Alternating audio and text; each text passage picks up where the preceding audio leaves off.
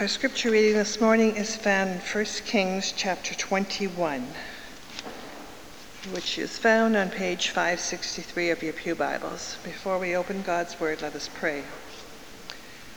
We come on this beautiful summer morning to you, O Lord, to your house to give thanks and to worship. We give thanks for the land we are privileged to live in and the freedom we have, and for all that you provide for us. Keep us from envy, Lord. Help us to be satisfied with whatever we have and to share what we have with others who have less, who are less fortunate, realizing that everything we have is a gift from you.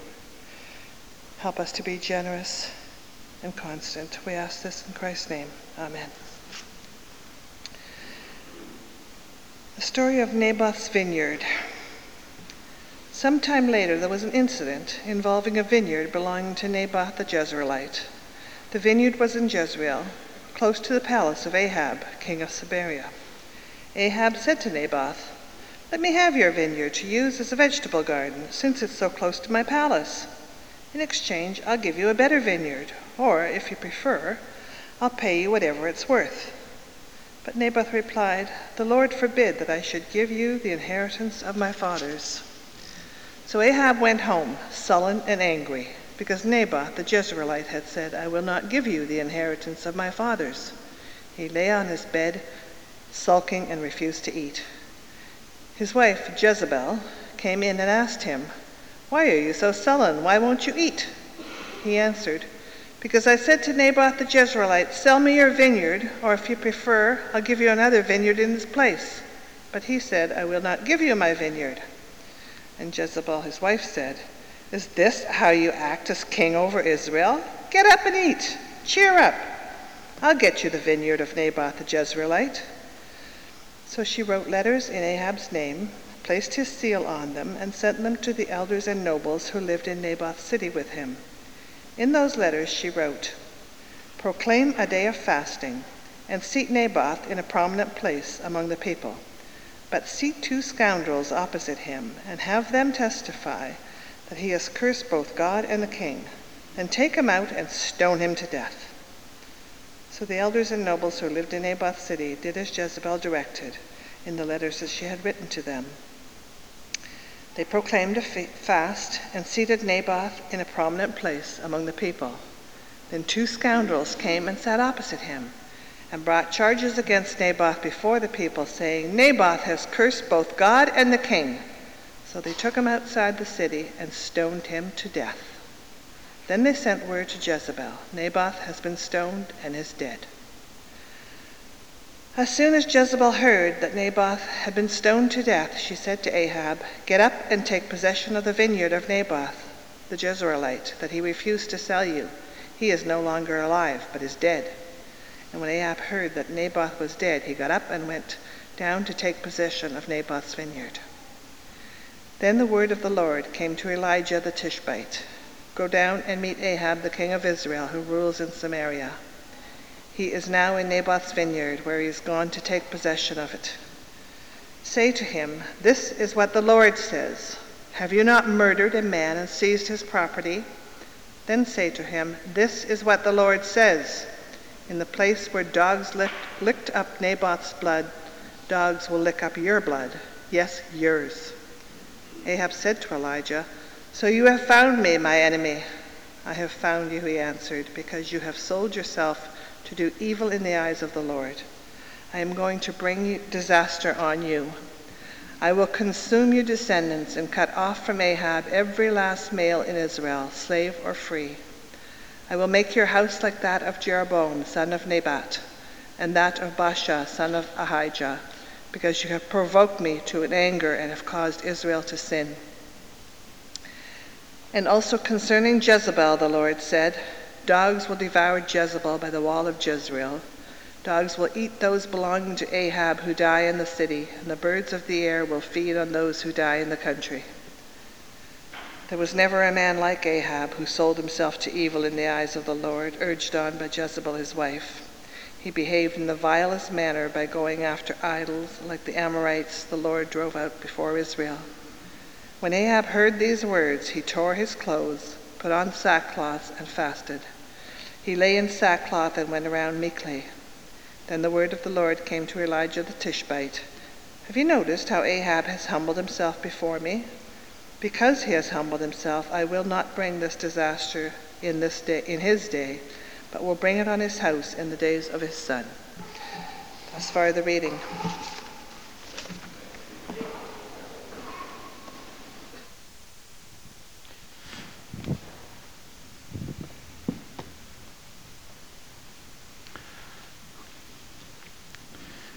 Anybody recognize the space? It's the Grand Canyon in the United States. I have not been there yet. I want to go. Um, but it's a beautiful place. Uh, this is one of the shots, supposedly from the south rim, looking north, uh, and you catch a, a wide range of, of the rock formations that are there.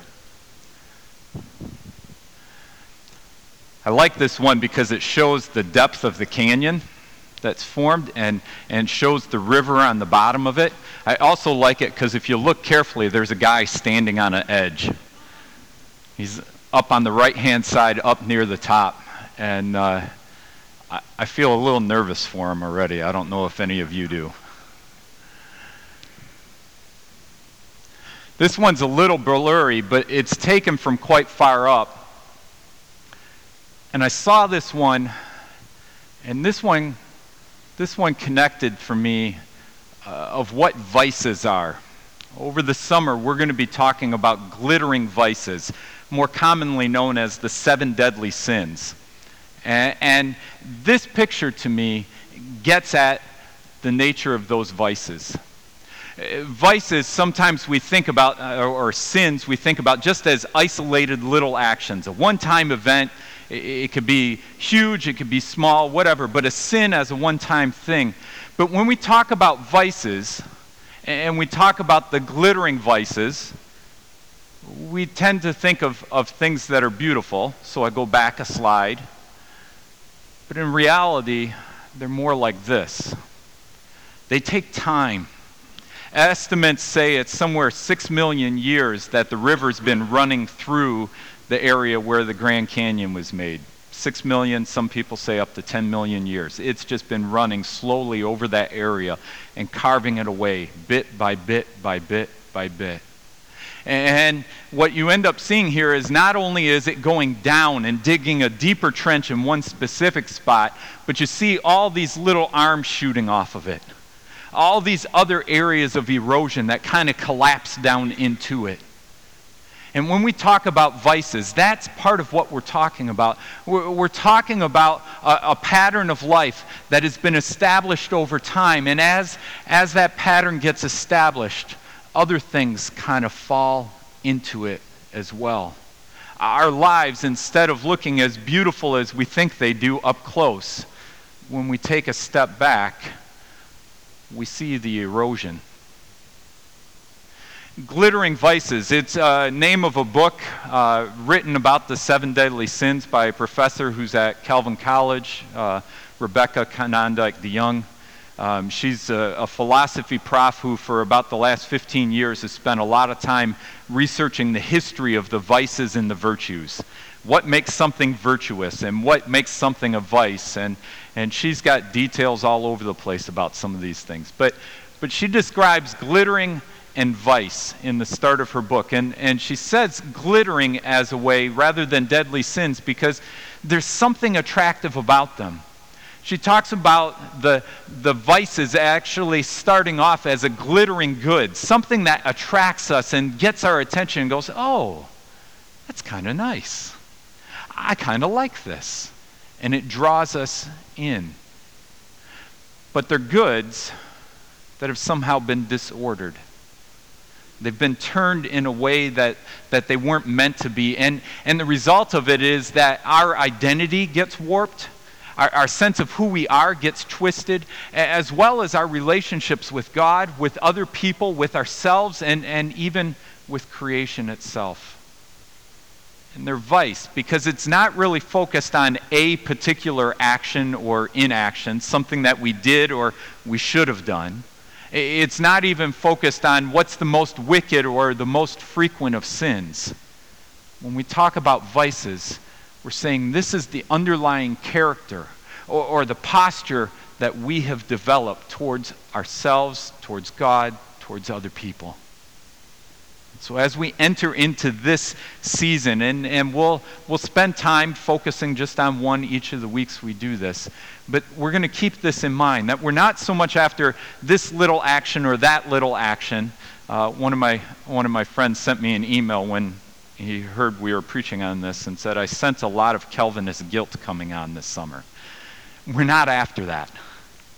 In fact, by the end of the summer, our hope is that what we're sensing and what we're experiencing is the incredible love and grace of God that anchors our identity, that roots us in, in the death and resurrection of Jesus Christ and gives us hope.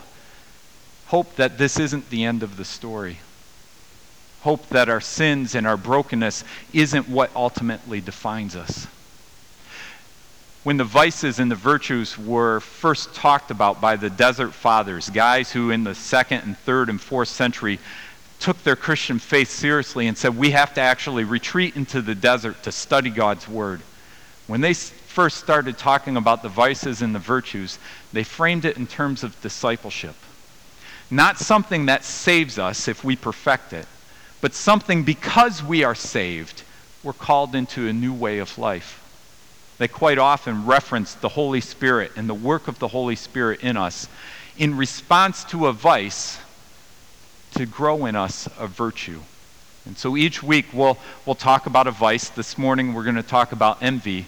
And, and the virtue that's highlighted in response to envy is learning to love others. So envy versus love. And we'll see how God, through Christ, calls us into that.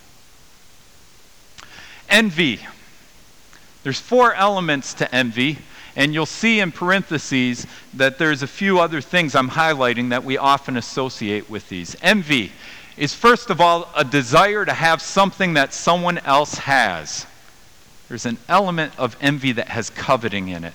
So it can be, it can be a physical possession, it could be a, a status symbol or a reputation. Uh, when Rebecca Konyndyk DeYoung talks about this in her book, she highlights the relationship that shows up in the movie Amadeus uh, between uh, uh, Mozart and one of his contemporaries. And the contemporary prayed his whole life, said, God, I'll be a chaste man. I will do whatever. I'll live my life for you if you just give me musical talent. And in walks Mozart, who had no desire to really follow any sense of ethical living, and God's, God had somehow blessed him with talent, and this envy arises with him. How come he gets all the talent, God, and I've got none of it? And it's that looking at what others have and saying, that's what I wanted. Where's my just? Where's my sense of fairness? You might be able to think of how kids often argue. It's not fair. My sister got this. I didn't. That type of thing. Okay. Anybody relate? Need to surpass the other person. So it's not just coveting, it actually is they got one popsicle, I want two. Better yet, it's not just the I want two of greed, it goes one step further. I want two, and I want theirs to fall on the ground. Oh, now we're getting it a little bit, right? Do you see the, the angst that comes into this and the tension that comes into this? It, it starts off with, I want what they have. No, I want more than what they have. No, that's not enough. I want them to lose what they had. And ultimately, with envy, what ends up showing is that their identity gets wrapped up in this. My sense of self worth is tied into not only my success, but the other person's failure. Envious people, envious people often celebrate in the failings of others. They look around them and say, Oh, I'm glad she had that coming to her. Think of a lot of the celebrity gossip that goes on in our culture.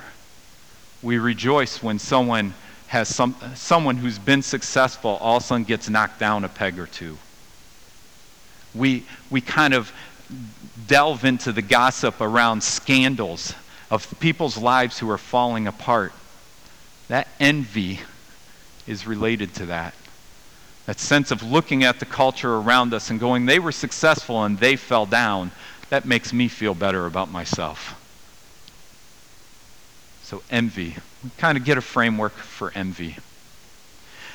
Before we go further, I want to read a little bit that helps us dive back into the text that Nella read for us.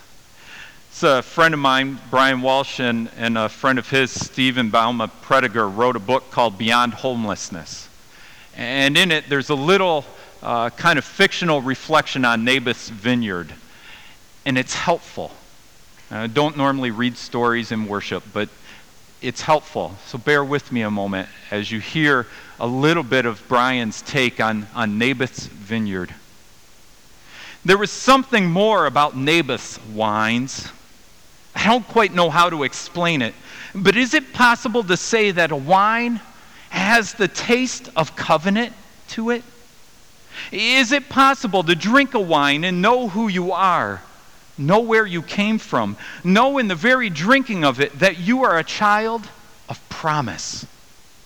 Well, that's what it was like to drink Naboth's wines.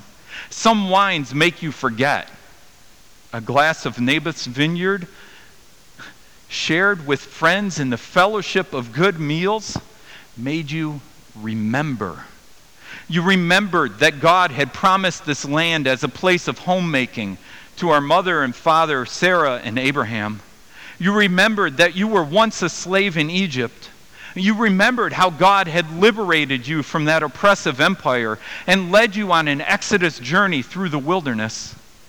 You remembered that God sustained you in the wilderness with manna, quail, and water flowing from rocks.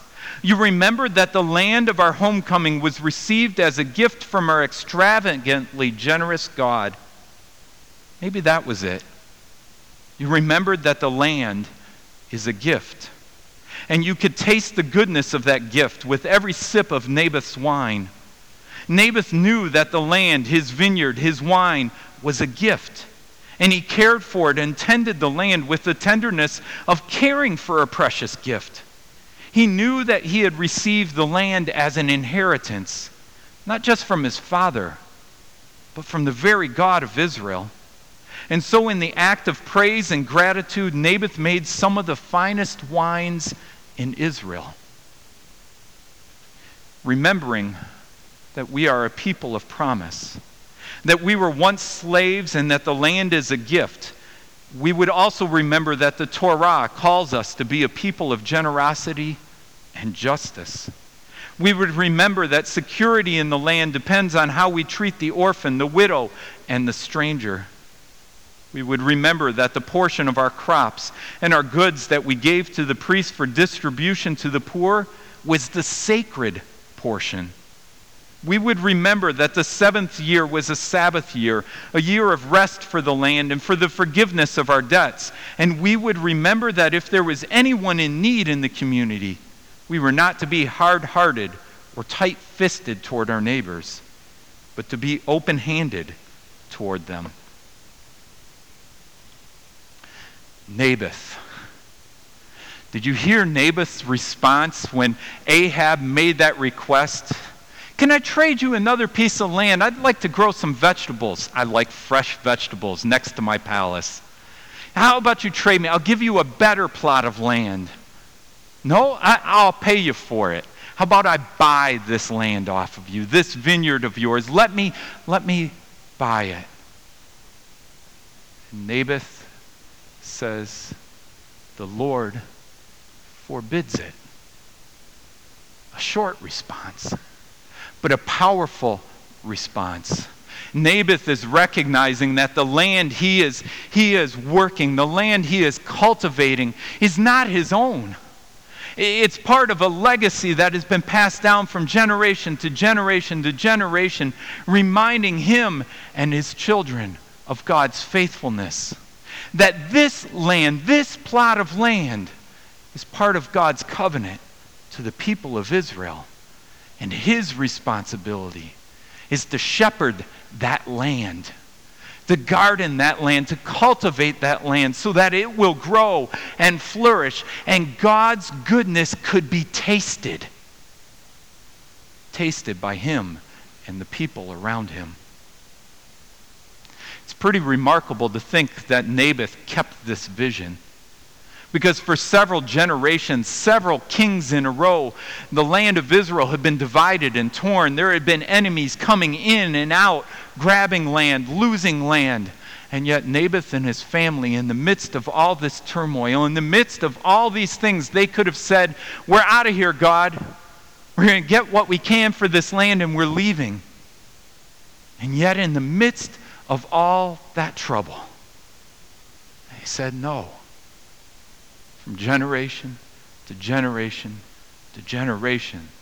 The vision of God's kingdom and God's covenant had been passed along so that they understood the land itself was not theirs. And in understanding that, they understood.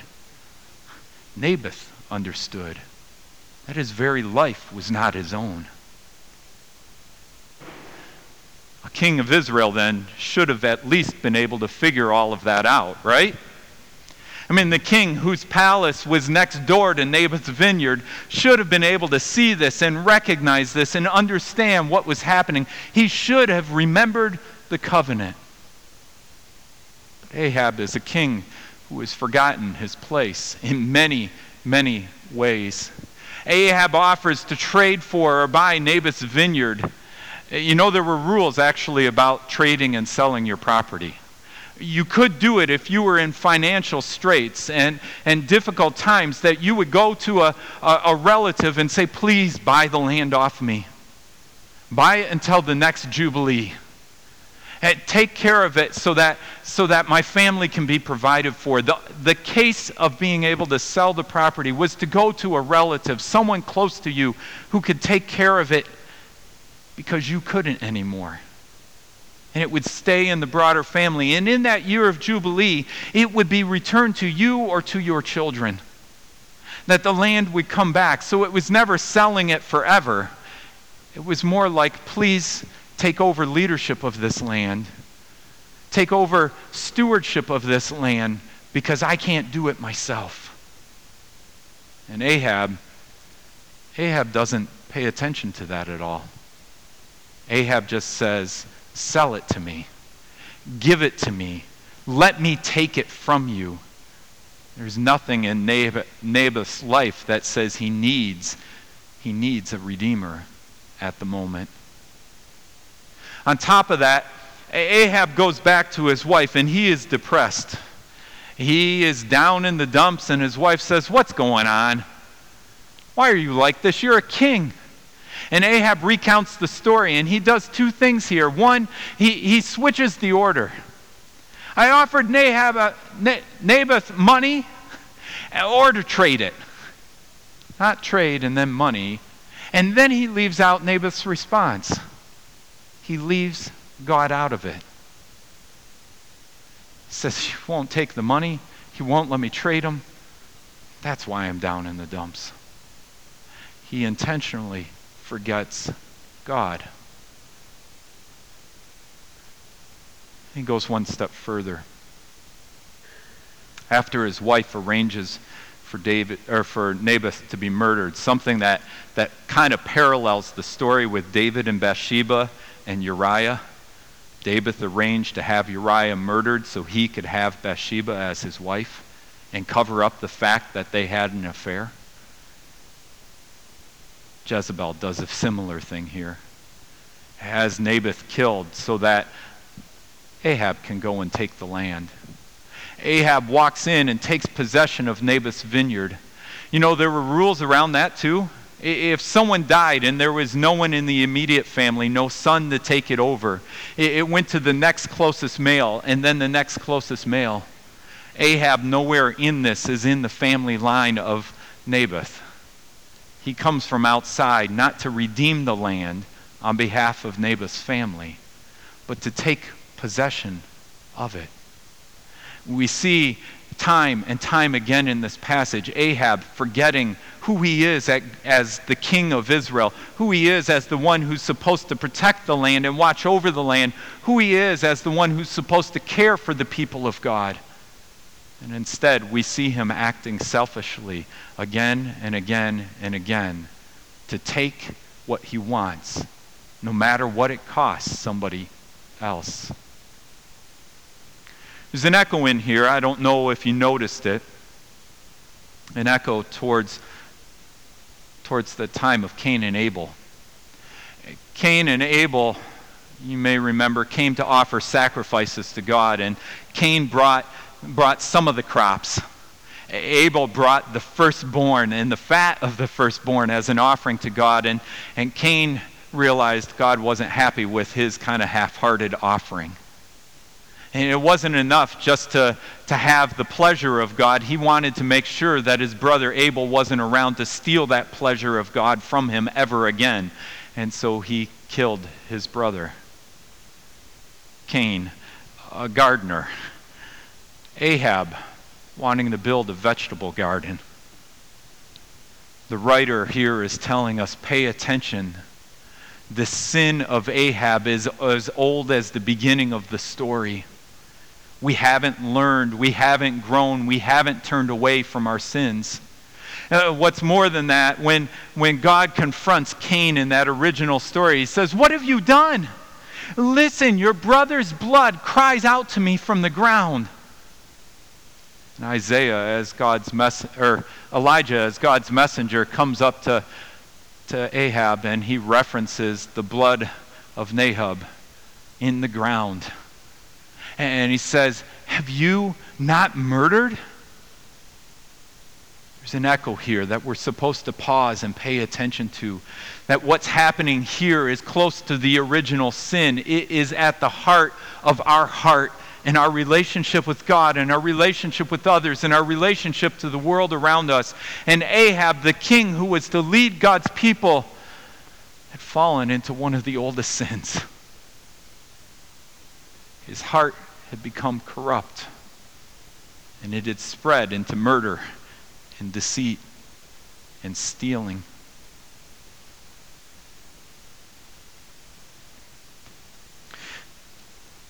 We've referenced a few passages in this service.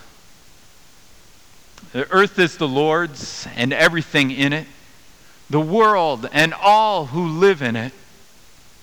It's really the start of, of Genesis chapter 1. It's that emphasis in the creation story, and the reason it is so important for us to recognize. We didn't come to this earth to, to create it and to make it ourselves and to possess it. We, we were created as part of creation, as stewards within creation, and that creation itself is the Lord's. And so there is something in here that, that Ahab was forgetting that Naboth was remembering that we need to remember. The earth is the Lord's and everything in it, the world and all who live in it.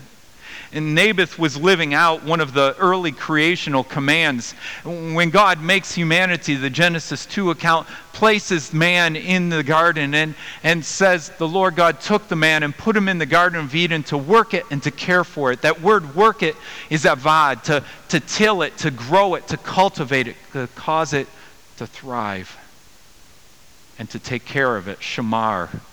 You know, that blessing we give, the Lord bless you and keep you keep you as Shamar.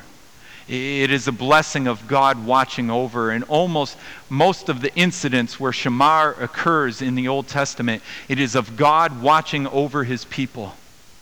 And here at the beginning, the, the fundamental command given to God's people as he creates us is to watch over creation in the same way that God has promised to watch over us.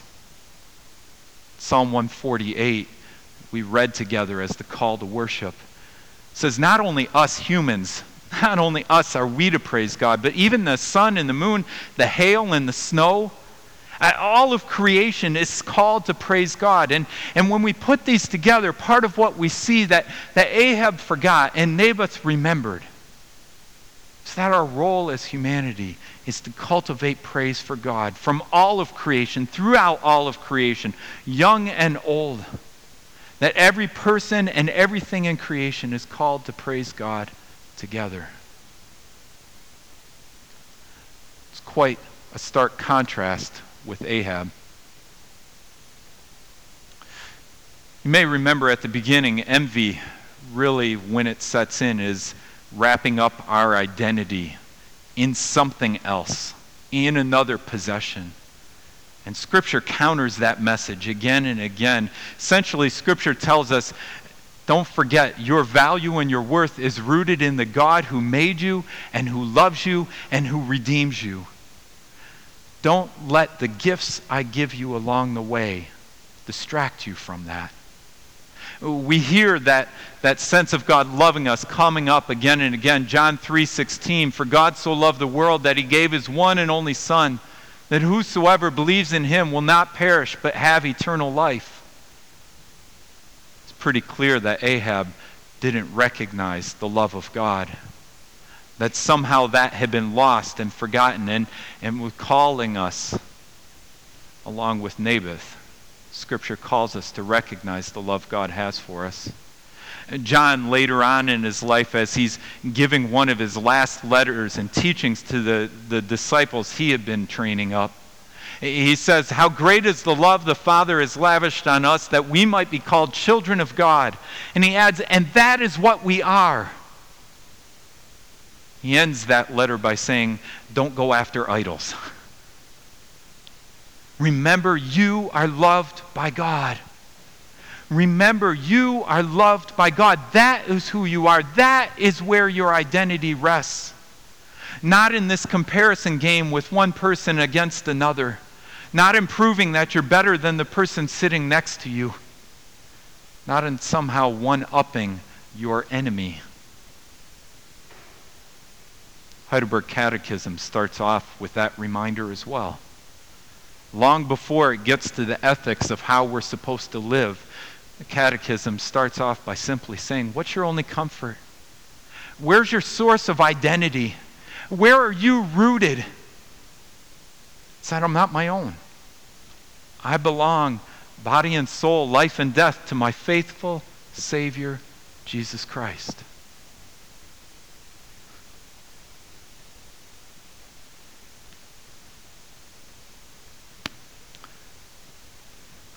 So we've encountered this story. We hear this story. We hear a bit of what envy is. And it leads us, on one hand, to a space of confession the comparison game. We all do it at one level or another. Some of us, it's while we're fixing our hair in the mirror in the morning. Some of us, it's when we go clothes shopping and we need to make sure that we're buying the latest thing, even if we have a closet full of good things, because we need to have the newest style before someone else does. For some of us, it's as we sit in our cubicle at work and, and we know the person next to us just got, just got some accolades from the boss, and we're seething because the boss didn't notice us. And so we look for ways to talk down about the person next to us gossip and slander have everything to do with envy. If you think about a, a little tree growing up and talk about envy as a tree growing up, gossip and, and slander tend to be some of those first branches that form on it. We start speaking down about the people around us who are succeeding because we want their attention, the attention that they've gotten, because our value and our sense of worth comes from from how we stack up against the people around us. Preachers talk about this too, you know. We have a hard time as preachers, and I'm admitting the we, me, going and sitting, and listen to someone else preach. Because either I'm comparing myself, going, wow, they preached that. I never saw that in the text before. How did they see that? And I run off on this little trail. Or can go the other way too man, they're butchering that text. I would have done so much better with this. Yeah. Envy gets us all. It slips in in that subtle comparison game where we stack ourselves up against the people around us and, and we define our worth based on, on what we can do versus what other people are doing. We encounter this story. Ahab, whose whole identity gets wrapped up in possessing this one vineyard. His sense of well being is tied up in possessing this land that was never his to begin with. Comparison game. Maybe for some of us, though, it's more the gossip and the delight in other people's failures and troubles. I mean, how much, there have been studies, I've, I have studies about the types of things that show up on Facebook. Fair number of us are on Facebook, I know because we're friends, right? But how many times what we're reading is tearing somebody else down? This political season in the States right now, it's unbelievable. Hillary, this, can you believe that? Donald Trump, this, can you believe that? And it's all gossip. It's all looking to tear down their character and destroy them as people. Make ourselves feel better by how we can talk down and prove that the other person is somehow less than human. Maybe that's where we are. And maybe, maybe part of our confession this morning is to watch what we forward and watch what we post in our social media. More than likely, though, I think for us, it's this last one. Lord, I'm sorry. I've forgotten that you love me. I've forgotten that you care for me. I've forgotten that you love me so much you sent Jesus to die. And not only that, you raised him to new life and sent your Holy Spirit so that I could live and enjoy a freedom in life that I never imagined possible. And I've fallen into the sin of comparing myself to others again. Lord, I'm sorry. I keep chasing after other things to fill me, to fill that hole in me that only you can fill. Forgive me. I dare say that that's the place when we talk about envy that most of us will need to spend time learning again and again that we are loved by our Father. But when we talk about these seven deadly sins or the glittering vices, it's not just to stay there, it's also to turn a corner. Galatians 5:13 You, my brothers and sisters, were called to be free, but do not use your freedom to indulge the flesh, rather serve one another humbly in love. What if Ahab had gone to Naboth and said, You have worked this ground in such a way that it's flourishing. Come teach me how to do that in my vegetable garden down the road. A different story, wouldn't it? A different posture in, Ahab, in Ahab's heart. What for, about for us? Can we rejoice with those who rejoice? Can we take the freedom God's given us and learn to serve others? Can we take, instead of a, a posture of envy and disbelief at how others succeed, a delight and a rejoicing? And when others grieve and mourn, can we come alongside them and sit quietly with them, be present in their struggle? Practicing the virtue of love. Rebecca Konyndyk DeYoung highlights two things, and I think they're, they're good, and I'll add a third verbally that struck me while we were reading the Ten Commandments earlier. The first one is she says, the way to get after envy, the way to root it out, starts with small hidden acts of kindness, learning to do good things for the good of others. Maybe it's writing a note to somebody and not actually signing it. I see how you're doing, and I just want to thank you for the way you serve the church. I see what's going on in your life right now, and I know you're in a tough space. Know that you are being prayed for. Doing things that don't bring any attention back to ourselves, that, that don't fall into that trap of comparing ourselves and, and proving that we're somehow worthy. finding small ways to come alongside others that no one's going to notice. You'll hear that one again next week when we talk about vainglory. Group projects for the common good. Now, this might get at our, some of our competition side, but, but there are games now, these group games that we play, right? That there is no team. And we play some of these games in our house that, that you work together for a common goal, and, and you succeed or you fail together.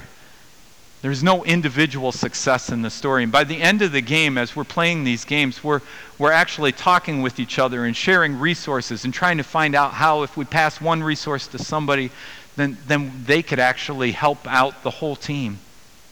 It becomes a sharing project. But what if we spent time doing projects for the common good? One of the dangers of envy is that you isolate and you become so self consumed that you're only thinking about what can get you ahead in life. What if we spent time looking for how we can help others succeed and others flourish rather than a scorecard approach of, I need to get mine, even if it costs you yours?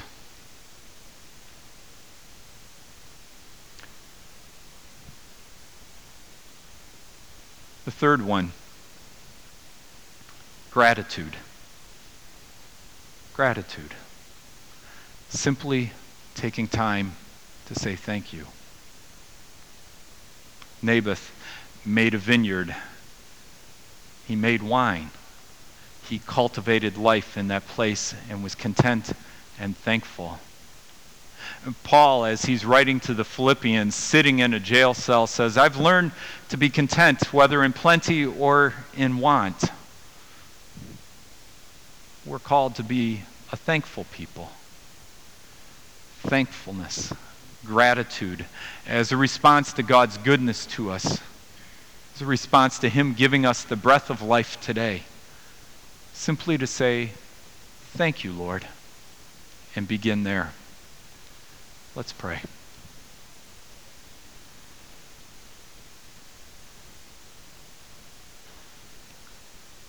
Lord, we live in a culture that thrives on envy.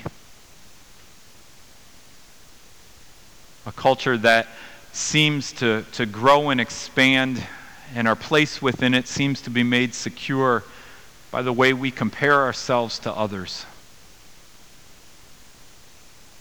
Forgive us for playing that game. Help us to be content, to be content with your calling on our life, to be content in the spaces we are at with your love for us be content knowing that Christ died for us. May you take away from us all strands and roots and shoots of envy. Guard our mouths so that we might not gossip. Guard our hearts so that we might not celebrate when others fall down. Guard our minds that we might be bent towards seeing others succeed and flourish. May you grow us in Jesus Christ, who laid his life down for us that we might live. In him we pray. Amen. invite us to respond by singing, Take My Life and Let It Be.